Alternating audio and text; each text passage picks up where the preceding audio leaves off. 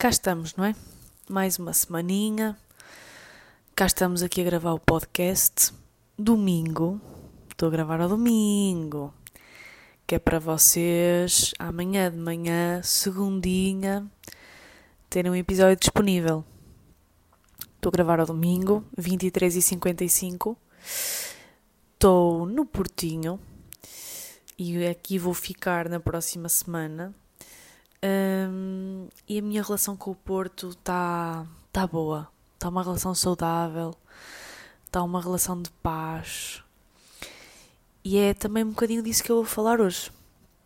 Quinta-feira tive consulta, este fim de semana tive trabalho, hoje estive com as minhas amigas, acabei a semana a comer uma bela de uma francesinha, que eu recomendo já a quem é do Porto a ir à Taverna Paris, que é ao pé do escape.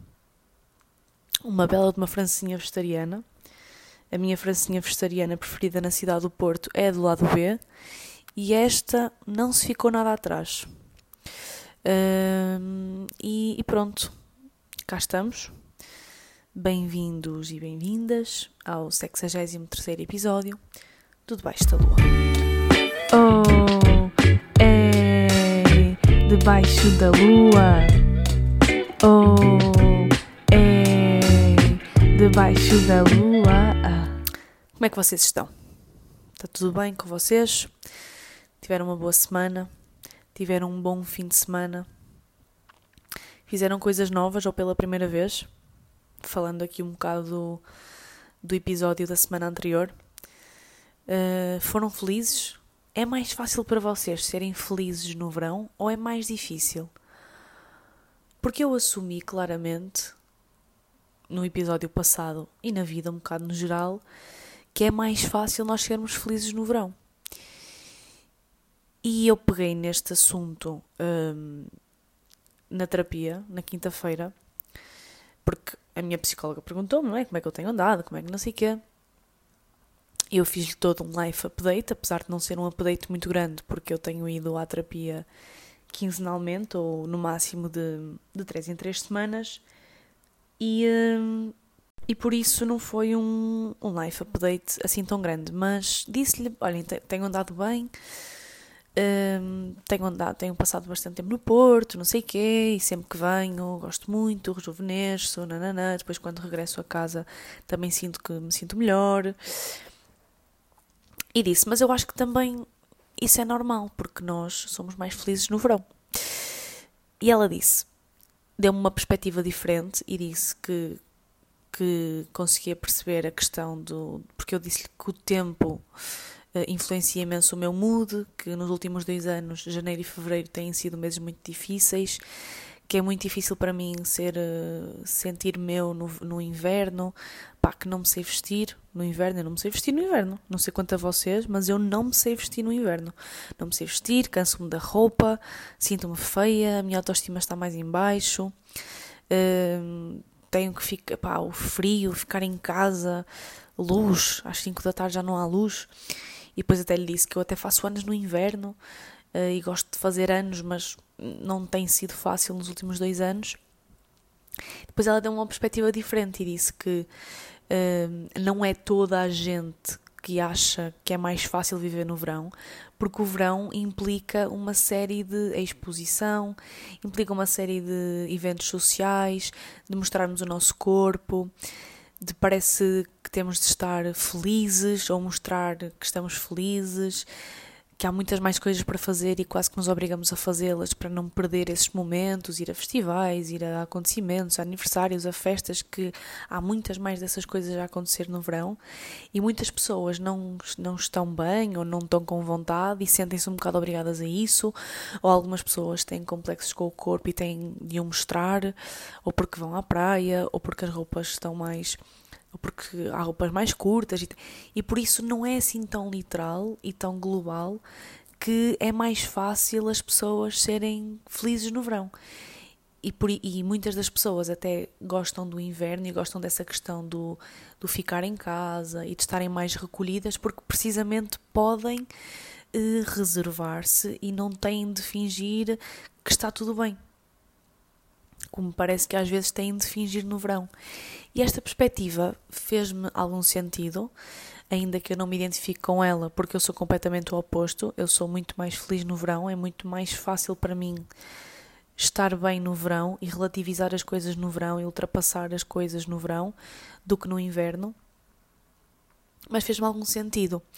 E neste seguimento de, desta questão do verão, um, ela disse-me uma coisa que foi interessante, que ela disse-me que um, a maior parte das pessoas que a procuram é para um processo de libertação ou de desenraizamento, libertação de, de alguma relação, libertação de algum bloqueio, ou, e, e eu também tenho isso, mas o meu processo é muito mais de enraizamento.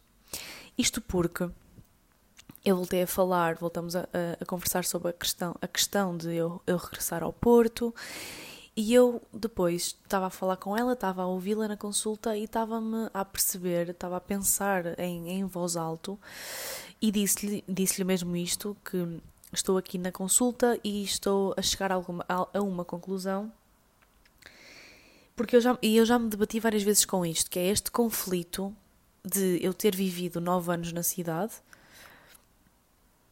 ter voltado para o campo, para a casa, para a Lijó, onde eu sou, ter sido muito feliz nos primeiros meses, por ter aplicado muitas minhas ideias, por ter, por ter escrito o meu livro, por uma série de coisas que, que, que eu me permiti fazer, mas já há algum tempo que me debato com esta questão, que é, eu gosto tanto, do, eu, eu, eu, eu voltei para buscar esta paz, para buscar este contacto com a natureza, mas eu desde que estou cá, se fiz cinco caminhadas ao monte, foi muito.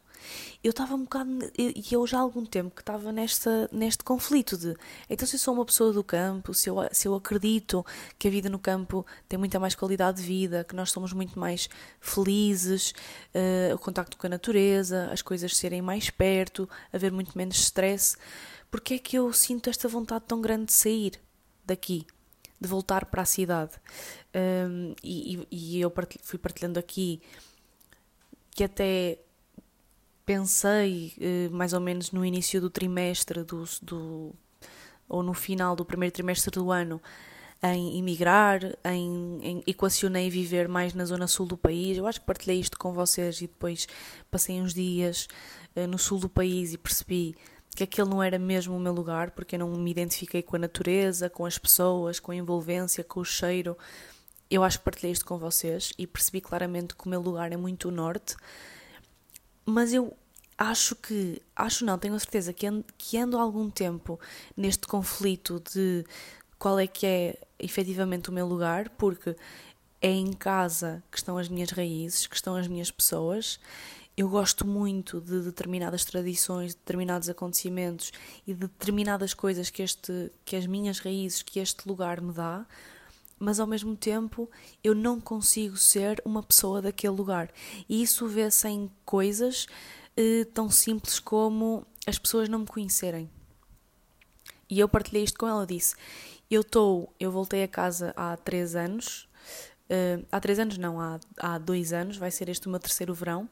Eu cruzo-me com as pessoas, não diariamente, porque eu não sou uma pessoa de sair muito de casa, mas imagina, sou capaz de, de me cruzar com uma pessoa hoje e a pessoa reconhecer-me e dizer, ah, não me estava a conhecer, e passado dois meses acontecer exatamente a mesma coisa com a mesma pessoa. Eu em dois meses não mudei de cara, não mudei de feições, não... é normal que isso aconteça quando as pessoas já não me veem há dez anos. Dois meses, seis meses, é estranho. E ao mesmo tempo, quando as pessoas não me conhecem, eu também não tenho aquela, hum, aquela abordagem de dizer não, não está a ver quem é que eu sou, sou a filha de não sei quem, não sei quê, não se lembra de mim. Não, as pessoas não me conhecem, eu simplesmente não me interesso, cago nisso. E até agradeço que as pessoas não me conheçam. E, e ela disse-me que isso é mais uma prova de que efetivamente aquele lugar é meu, mas eu não sou obrigatoriamente daquele lugar.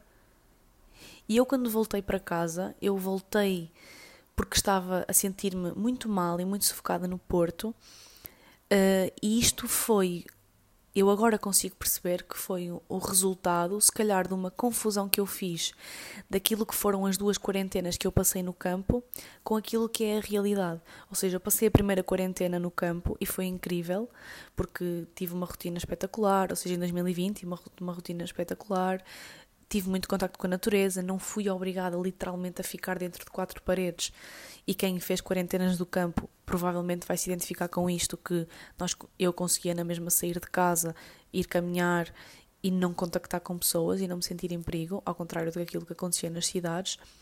Uh, em dois mil e vinte e um voltei a repetir a quarentena em casa, mas em, em dois mil e vinte e um, ou seja, em março de dois mil e vinte e um, quando regressei outra vez ao Porto para trabalhar e acabou a quarentena, o confinamento, eu já voltei com uma sensação muito mais de resistência, de que não queria, e já voltei nesse mood de que não queria, e passado três meses despedi-me e voltei outra vez para casa, porque o Porto para mim era confusão, era sufoco.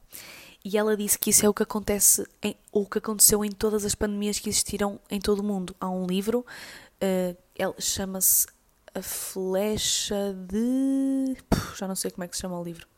A Flecha de não sei do quê. Que, que, que basicamente uh, faz um estudo de todas as pandemias que existiram no mundo. E todas elas, a maior parte delas tiveram a duração de dois anos. A quantidade de mortes que houve varia um bocado uh, da eficácia ou do tempo em que as pessoas foram, foram vacinadas. Houve sempre um êxodo do, do campo, da, desculpem, da cidade para o campo, porque inconscientemente nós passamos a associar confusão, pessoas a perigo.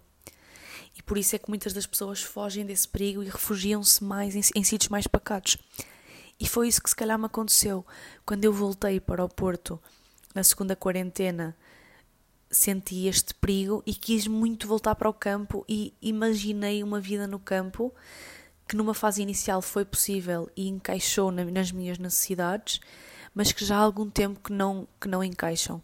E eu tenho andado um bocado neste conflito de, mas eu sou daqui, eu gosto da natureza, sou uma pessoa de natureza, por isso é provável, é possível eu ser feliz aqui, e ao mesmo tempo, no fundo, não acreditar nisto. E depois olhar também para a realidade daquilo que é a cidade, da confusão, do senti- do, da falta de sentido de comunidade, da baixa qualidade de vida, porque as coisas estão mais caras, há menos dinheiro, há mais precariedade, crise habitacional, e então ando mais ou menos há um ano, não sei há quanto tempo é que isto anda a pairar na minha cabeça, mas claramente que anda há sete meses, que é desde o início do ano, este conflito. E então eu senti que eu fiz um bocado as pazes com isso, de que eu sou uma pessoa muito mais urbana, muito mais do mundo, apesar das minhas raízes serem do campo, e apesar de eu adorar o campo, eu provavelmente vou ser uma pessoa que vai ser mais feliz na cidade, no urbano, naquilo, no anónimo. Eu estou no campo e eu saio de casa com os fones, eu ando na rua de fones, e sinto que mais ninguém anda. Um, e, e, e o facto de eu andar de fones prende-se com o facto de eu estar sempre habituada no Porto a sair de casa e a primeira coisa que faço é pôr os fones, a andar de fones, a ouvir música, ou seja, para mim andar na rua é quase sinónimo de andar de fones, mas também se prende um bocado ao facto de eu querer passar despercebida por não ser essa pessoa de contacto, de perguntar à velhota como é que ela está, de ter essa curiosidade, de, de ter essa cena da comunidade, dessa proximidade. E eu percebi isso agora, nesta consulta. Um, e portanto foi importante para mim sair de lá muito leve, bastante mais leve, o que não acontece sempre que eu tenho terapia. Às vezes acontece de eu sair de lá com muitas questões ainda e com respostas que eu obtenho que me fico completamente abananada da cabeça e das ideias, mas na, quarta, na quinta-feira isto não aconteceu, saí leve, saí resolvida. E por isso o meu conselho é: façam terapia. Façam terapia. Pronto. Hum, olhem, estou aqui a dizer uh, e estou-me a lembrar que fiz um workshop esta semana com... Um workshop não, foi um... Estive presente numa, numa live da Susana Magalhães, que é uma especialista em comunicação, é uma comunicadora nata. Eu conheci-a através do podcast da Salomé, o Ouro Sobre Azul, e comecei a segui-la no, no Instagram, e ela partilhou este evento Que, que ela fez para a sua comunidade, totalmente gratuito, foi uma hora, uma, uma videochamada uh, durante uma hora, em que ela respondeu algumas questões sobre comunicação, e uma das questões foi o que alguém lhe fez, foi como é que eu deixo as, as bengalas no meu discurso, o a, uh, o um, uh, o tipo, e ela disse que a melhor forma, uh, uh, o primeiro passo para deixar de, fazer, de dizer isto é ganhar consciência que o dizemos. E depois, quando ganhamos esta consciência, não há o melhor uh, a fazer... É, é não dizer, é não dizer nada. Ou seja, basicamente o a, o um, são bengalas para evitar o silêncio. Mas ela diz que um bom comunicador sabe lidar com o silêncio, e o silêncio é até uma ajuda muito grande e uma característica muito importante daquilo, de um bom comunicador. E por isso eu, neste episódio, por acaso estou a ter consciência dos meus a e estou a tentar evitar ao máximo. Pronto. Estava a dizer uh, porque estava aqui a tentar mudar de, de assunto e vim aqui ao meu, ao meu bloco de notas para, para, ver, para ver esta questão e, e, e, e tenho aqui uma questão que é: cargos superiores a que custo? Isto foi uma reflexão que eu fiz esta semana. E já há algum tempo que eu tenho esta reflexão na minha cabeça, que está tá relacionada com... Aliás, eu até tenho aqui uma nota no meu bloco de notas que diz: homens de fato a jogar matrecos. Isto foi uma imagem que eu, que eu observei, e lembro perfeitamente quando é que isto foi. Foi para aí há três meses. Eu fui tomar um café sozinha ao Celina, aqui no Porto, e entraram cinco homens de gravata, um, ah, lá estou eu a dizer, ah, entraram cinco homens de gravata, e à minha frente, eu estava sentada numa mesa que tinha uma, uma, uma mesa de matraquilhos à minha frente, e eles entraram e, e quiseram, demonstraram vontade de jogar matrecos. E aquela imagem foi um contraste e uma dualidade gigante, que é o homem de fato, a imagem e o que representa um homem vestido de fato, em contraste com a criança interior e a infantilidade e a brincadeira que foi despertada naquele homem para jogar matrecos.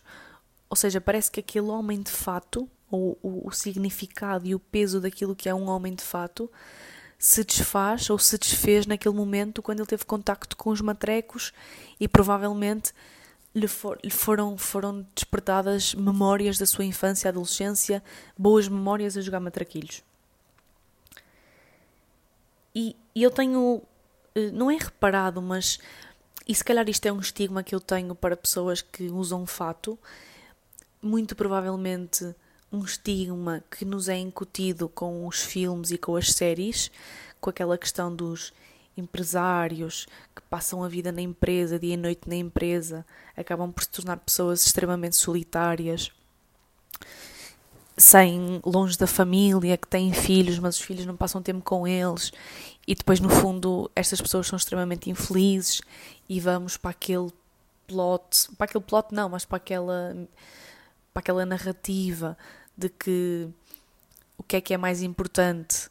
O dinheiro, a carreira, o trabalho, a progressão, ou as coisas mais simples que são as de graça e aqui que também são as mais importantes, não é? A família, o contacto com os filhos, ver os filhos a crescer.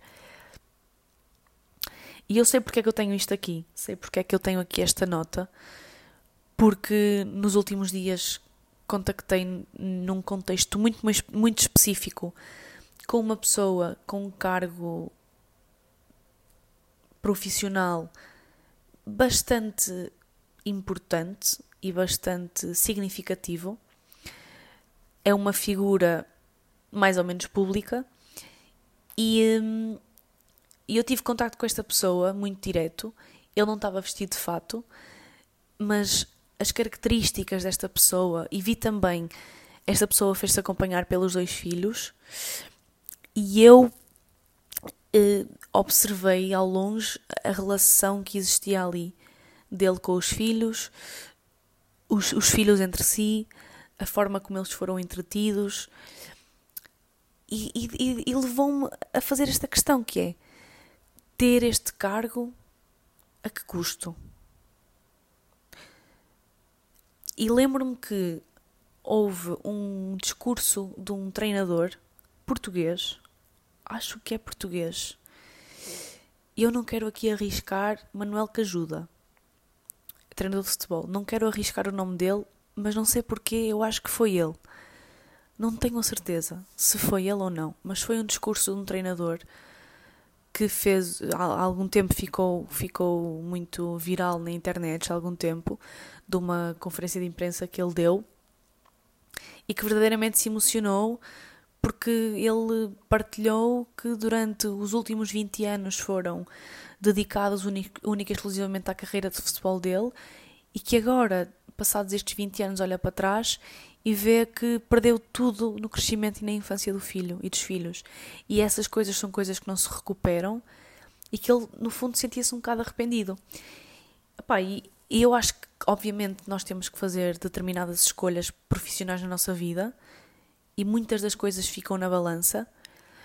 Uh, e eu acho que op- quem opta, quem, por exemplo, uma pessoa que tem filhos e que opta por um destes cargos, eu acredito que a intenção é não só o desafio deste cargo e o desafio da profissão e a possibilidade individual de evoluir, mas também pensar no futuro que, que vai dar aos filhos, não é? Mas a que custo? Eu quero dar futuro aos meus filhos, mas, mas compro, comprometendo o meu presente com eles. Será que no futuro os meus filhos se vão lembrar, vão olhar para o futuro que lhes está garantido e vão olhar para isso com hum, gratidão? Ou vão olhar para isso com foi, eu tenho um futuro garantido, mas o preço a pagar foi não ter um pai ou uma mãe presente na minha vida durante os anos mais importantes da minha vida? Eu acho que é, é, é difícil fazer este tipo de decisões e por acaso tive uma conversa com um amigo meu esta semana, uh, aliás foi ontem, sobre jogadores de futebol e sobre o fenómeno que está agora a acontecer na Arábia Saudita, em que está a haver um investimento muito grande por parte do país no futebol. A ida do Ronaldo foi uma delas e de repente, passado um ano que o Ronaldo está na Arábia, estão a ir imensos jogadores de futebol, imensos jogadores de futebol para a Arábia e jogadores de futebol em pico de carreira. A que custo? Qual é que é o preço que eles estão a pagar para isso?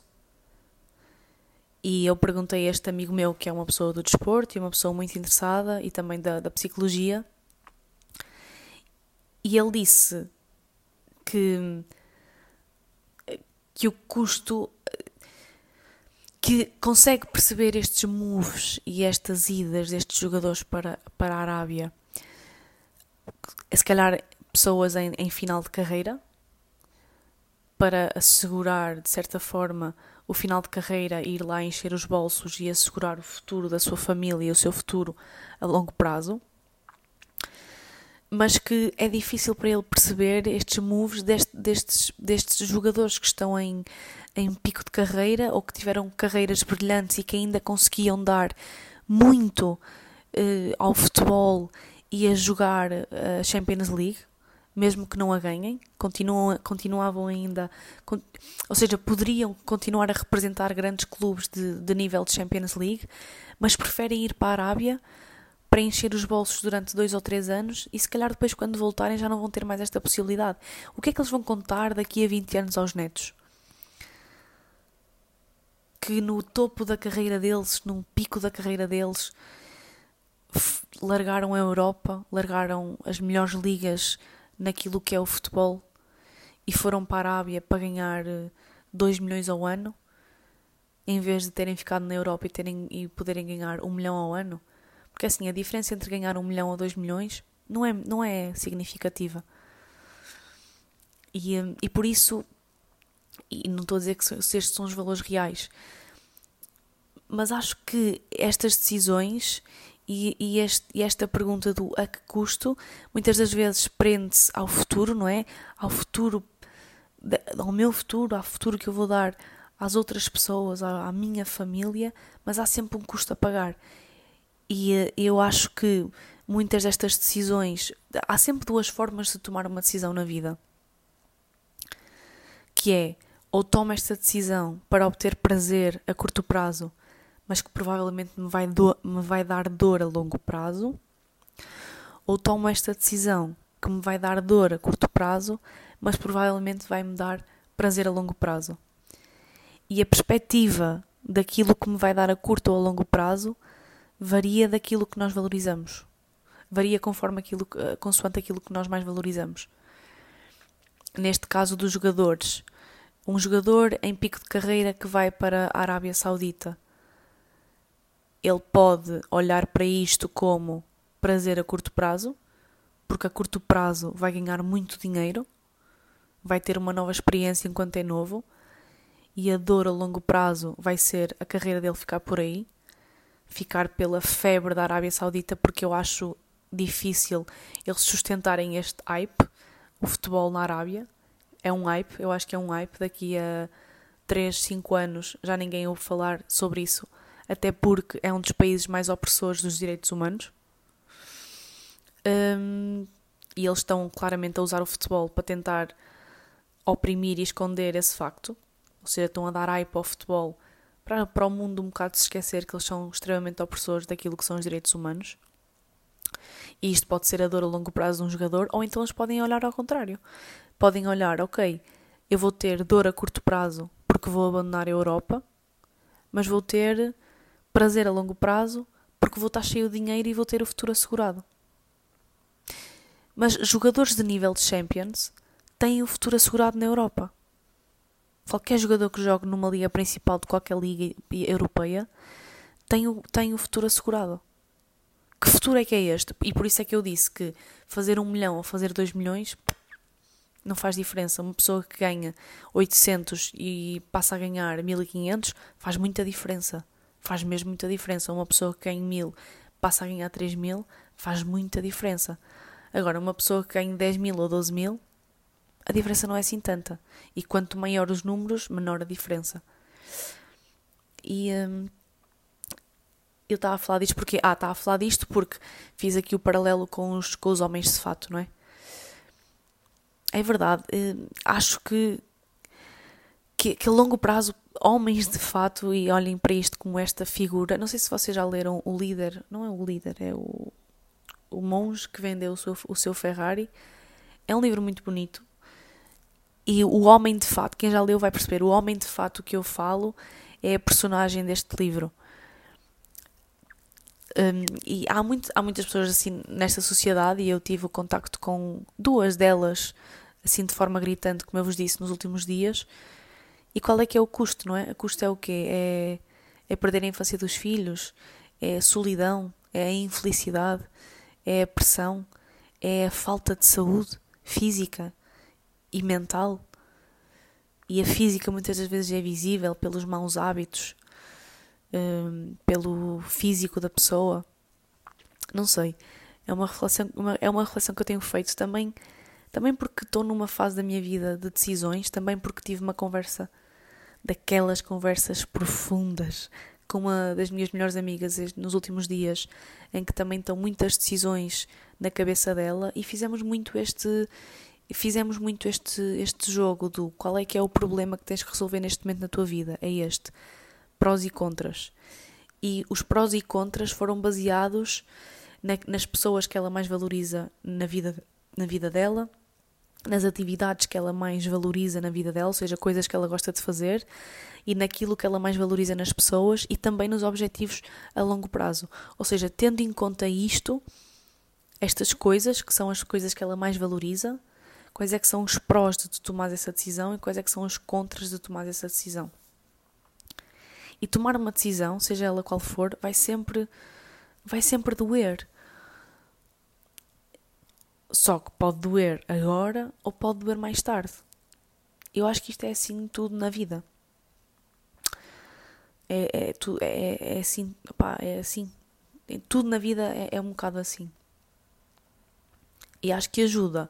E também, se vocês tiverem agora que tomar uma decisão importante, acho que ajuda vocês também fazerem este exercício, que é, tendo em conta a decisão que vocês têm que tomar, façam uma lista, façam uma lista de prós e contras, tendo em conta os vossos objetivos a longo prazo ou a, curto, ou a médio prazo, e tendo em conta também, essa decisão vai permitir que vocês mantenham ou que vocês afastem o top cinco de pessoas na, da, da vossa vida.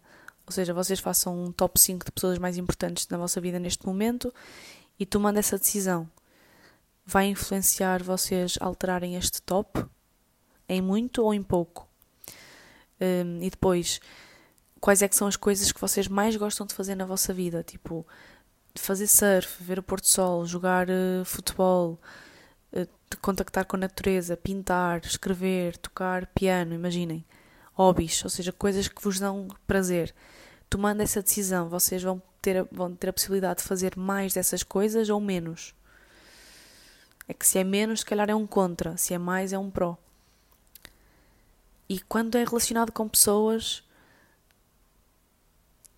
olhar para aquilo que vocês mais valorizam numa pessoa. O top cinco das coisas que vocês mais valorizam nessa, numa pessoa. Imaginem acabar uma relação ou, sei lá, não sei, mas imaginem acabar uma relação ou acabar uma amizade. Vocês acabando essa relação, vocês vão... Essa pessoa... Tem estas coisas que vocês valorizam e por, e por isso vale a pena dar uma oportunidade, ou não tem, assim, não tem isso que vocês valorizam e por isso está na hora de, de, de quebrar o vínculo. Quebrando este vínculo, vocês vão ter mais tempo para fazer as coisas que vos alimentam, que vocês gostam ou não. Esta pessoa está no top cinco das pessoas mais importantes na vossa vida ou não? A longo prazo, essa pessoa vai ajudar-vos ou vai atrasar-vos para alcançar os vossos objetivos. E pronto, e acho que assim conseguimos tomar decisões mais conscientes, ainda que tenhamos a consciência de que vai sempre doer, de uma forma ou de outra. Ou dói agora, mas temos prazer mais à frente, ou então tomamos uma decisão só para ter prazer, só para curtir, mas provavelmente a longo prazo vai doer. Estou um pouco reflexiva hoje e é assim que eu me tenho sentido, mas tenho-me sentido bem, tenho-me sentido leve. Descobri o brown noise, não descobri, mas na quinta-feira, aliás, na sexta-feira tive que acordar muito, muito cedo para trabalhar e tem-me acontecido estar tão pressionada para acordar cedo no dia a seguir ou a acordar a uma hora que eu não estou habituada, que depois, na noite anterior, não consigo dormir, porque só estou a pensar nisso e fico com, não é com ansiedade, mas fico mais, fico mais ansiosa, porque com medo de não acordar e não consigo dormir. E eu não sei se vocês sabem esta curiosidade sobre mim, mas o barulho do secador é provavelmente o meu barulho preferido. Eu adormeço facilmente. Aliás, se vocês ligarem um secador ao meu lado, a probabilidade de eu me deitar em conchinha e ter arrepios é gigante.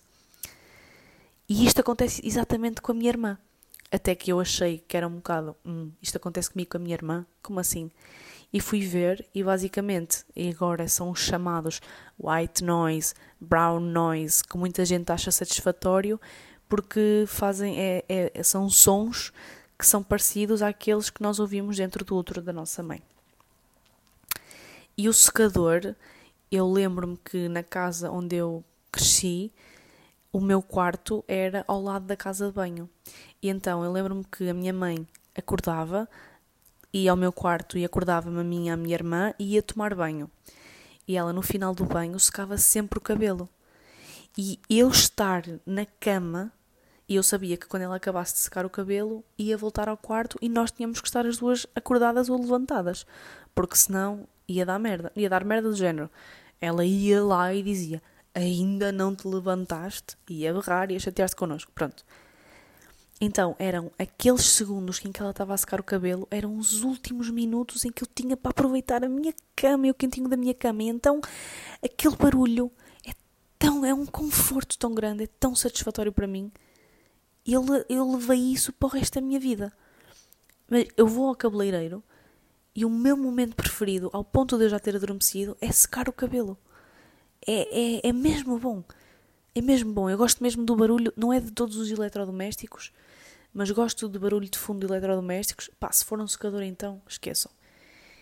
Então, nesse dia, isto para dizer que nessa, na quinta-feira, lembrei-me de pôr um barulho de secador, white noise. E depois até preferi, para adormecer, o brown noise. Porque o white noise é um bocado mais agudo e o brown noise é um bocado mais grave. O brown noise é mais... é mais barulho dentro de avião, sabem? E eu gostei muito e tenho adormecido ao som disso. Aliás, ontem à noite não só adicionei à minha playlist de brown noise, como adicionei dezanove minutos de barulho de secador. Pronto. Uma curiosidade que eu tenho para partilhar com vocês. Brown noise, quem, não, quem tiver dificuldades em adormecer, brown noise ou white noise, pode ser uma boa, uma boa cena, uma boa cena para vocês. E mais uma coisa que eu quero para partilhar com vocês, só para terminar. Lembram-se de eu dizer que andava com um bocado de sono ultimamente? Não sei se partilhei isto aqui com vocês, que andava tipo com pouca energia, com um bocado de sono. Pronto, vou partilhar o porquê disto acontecer. Eu sou alérgica. Eu esta semana fiquei dois dias sem nariz. E, aqueles anti, e, e, e os antihistamínicos, há muitos antihistamínicos que não me fazem efeito. Tipo aéreos ou Telfast, acho que é antihistamínico, não me faz nada. Tomar ou não tomar é a mesma merda. E então, há uns tempos, eu encontrei no, na, lá no cesto dos medicamentos um antihistamínico chamado Atarax. Quem neste momento sabe o que é o Atarax já está a fazer um mais um. Mas quem não sabe o que é o Atarax, eu vou explicar. Na minha cabeça é um antihistamínico. Mas esta semana tá, tive crises alérgicas muito fortes e partilhei com a minha irmã. Disse, olha, tenho mesmo que ir para casa, vou chegar a casa e vou tomar um Atarax. Pá, aquilo dá muito sono, mas eu não estou a aguentar. Eu não vou conseguir esperar. A... Ah, isto porquê? Porque eu costumo... Aquilo dá muito sono, efetivamente, e eu costumava sempre tomar o Atarax antes de me deitar. E no dia a seguir acordava sempre com a boca super seca, só que eu associava tipo, já, yeah, porque estou sem nariz, dormi de boca aberta, e mesmo assim sentia-me pesada, com o corpo cansado. E eu, mais uma vez, associava à alergia. Então estava a dizer à minha irmã, pá, vou chegar a casa, porque isto foi... a final da manhã, num dia desta semana, disse, olha, vou chegar a casa e vou tomar um Atarax e não vou conseguir aguentar até logo à noite, pá, vou ficar cheia de sono, mas vou tomar. E ela disse, Atarax, isso é, isso é um ansiolítico. E eu, não, é um antihistamínico. E ela, ok, mas também é um ansiolítico. E não é que eu vou à bula do Atarax e leiam ansiolítico e antihistamínico, tipo não sei quê, sedativo. Efe- efeitos muito frequentes, sonolência, sedação, boca seca, cefaleias.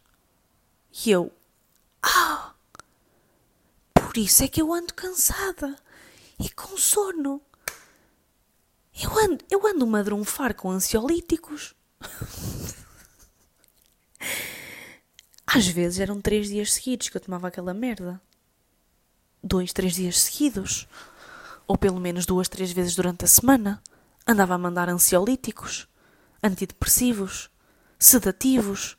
Como é que eu não havia de andar com sono e cansada e sem vontade para fazer um, um, um corno? E só soube agora.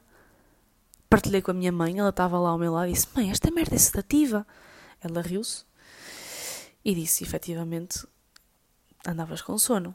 Mas tipo, eu, eu tinha sono ao ponto de serem, imaginem, acordar, a, uh, tomar um, o antihistamínico antes de me deitar, dormir a noite toda, pôr o despertador, imaginem, para as nove, não conseguir levantar-me, isto tendo-me deitado para aí às onze, meia-noite, não me conseguir levantar, ficar na cama até às onze, acordar, tomar um pequeno almoço, não sei o que, almoçar, e serem duas, três da tarde e eu estar cheia de sono. Mas é um sono que eu não consigo controlar. Que imaginem, se estivesse se tivesse a trabalhar ou se estivesse ocupada com alguma coisa, era mais difícil de, de, de ceder ao sono, não é? Mas eu estando em casa, é muito difícil ceder. E dormir a tarde toda, tipo até às seis. E eu pensava, pronto, pá, sei lá, ando com sono, pronto, olha, já foi do antistamínico que tomei ontem, deve ser, claro, andava sedada, andava toda drunfada, toda grogue por causa desta merda. Entretanto, a minha mãe deu-me outra antistamínico que lhe receitaram uma vez na farmácia, que ela andava só funganhosa, é, só, é daqueles de meter na língua, debaixo da língua, não é um ácido, e, e, e tem-me feito bem. Pronto, queria só partilhar convosco, convosco isto. E agora lembro-me que há uns anos, quando eu trabalhava no Solinca, e agora as pessoas que trabalhavam comigo ouvem isto, não interessa, já lá vai o tempo. Houve um dia em que eu, eu, eu dava, aulas em, dava aulas no Solinca às cinco e meia da tarde e eu demorava mais ou menos quarenta e cinco minutos de transporte a lá chegar. E eu lembro-me que nessa tarde tinha-me levantado muito cedo, estava muito cansada e deitei-me. Erro, deitei-me a seguir ao almoço, erro, porque as minhas cestas são roleta russa, tanto podem demorar meia hora como duas, e eu lembro-me de ter, ter-me deitado depois do almoço e estar com a consciência de que provavelmente eu ia adormecer, mas como a minha vontade também de trabalhar era gigante, caguei e pensei, se adormecer, adormeci. Então o que é que eu fiz?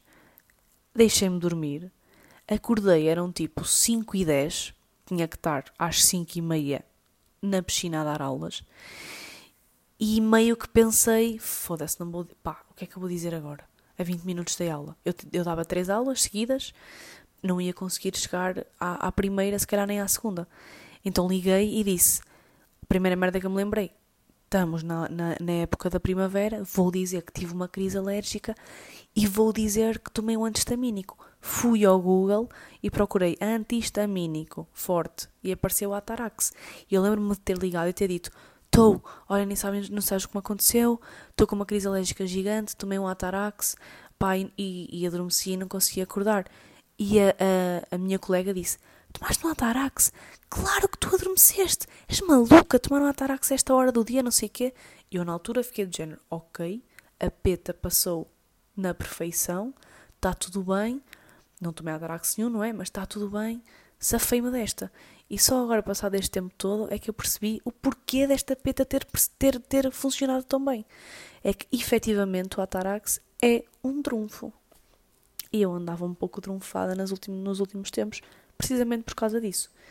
E pronto, malta, olhem, é isto o episódio para hoje. Estou a falar assim um bocado mais baixo, porque estou em casa de uma amiga e ela está no quarto aqui ao lado a dormir com a irmãzita de quatro anos e ela avisou-me logo para eu ter cuidado, não fazer barulho, e apesar de eu, de eu achar que não se ouve para lá, estou a ter um bocado mais cuidado com o meu tom de voz. Pronto, e, e é isso. Olhem, hum, não tenho aqui mais nada para vos dizer. Espero que vocês tenham gostado deste, deste episódio. Tenho partilh... Decidi partilhar uh, o meu processo terapêutico porque muitas pessoas também... Porque me faz bem, em primeiro lugar.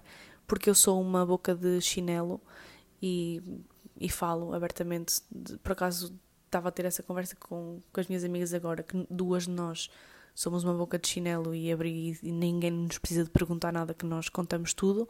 E depois outras duas ou três são tipo... túmulos, mesmo, e tem, às vezes, às vezes tem que se perguntar para elas dizerem alguma coisa e mesmo assim não dizem, e por isso, porque me faz bem, faz-me bem, gosto também de deixar registado estes meus pensamentos, e também porque várias pessoas me mandam mensagem, dizem que se identificam, que estão a gostar muito desta fase do podcast. Por acaso recebi um feedback que me deixou muito contente do último episódio, que foi: sabes o que está a acontecer na tua vida, dá, dá para sentir a evolução, as coisas que estão a acontecer, mas não se sabe demais. E este, esta, este equilíbrio, esta barreira é muito interessante, e é algo que eu, que eu fiz um bocado de forma consciente, ou seja, aquilo que eu partilhei no último episódio de não querer de repente partilhar demais e conscientemente ter-me retraído um bocado por achar que estava-me a expor demasiado. E acho que isso... essa consciência fez com que eu conseguisse chegar a este equilíbrio sem, sem ter estratégia para chegar a este equilíbrio, ou seja, este equilíbrio foi a consequência desta consciência, e isso fez-me muito contente. porque eu quero que este episódio continue, este episódio, este podcast continue a ser a minha vida, as minhas coisas, a minha evolução, o meu crescimento, os meus dramas, as minhas alegrias, o meu dia-a-dia, as minhas semanas, os meus dias. Mas, ao mesmo tempo, não quero que, que passe a barreira daquilo que é a minha vida mais pessoal e mais íntima. E, por isso, também estou contente hum, que vocês gostem e que estejam a gostar de acompanhar e de ouvir e que continuem por aqui. E, por isso, obrigada a quem manda feedback, obrigada a quem ouve. Vão poder ouvir isto logo na segunda-feira de manhã. Sim, isto é para ti, Tânia. Se me estás a ouvir, isto é para ti. E pronto, e é isso, malta. Obrigada por ouvirem. Espero que tenham gostado. Tenham uma boa semana. Obrigada pelo carinho. Um beijinho. E até para a semana. Oh, é debaixo da lua. Oh, é debaixo da lua.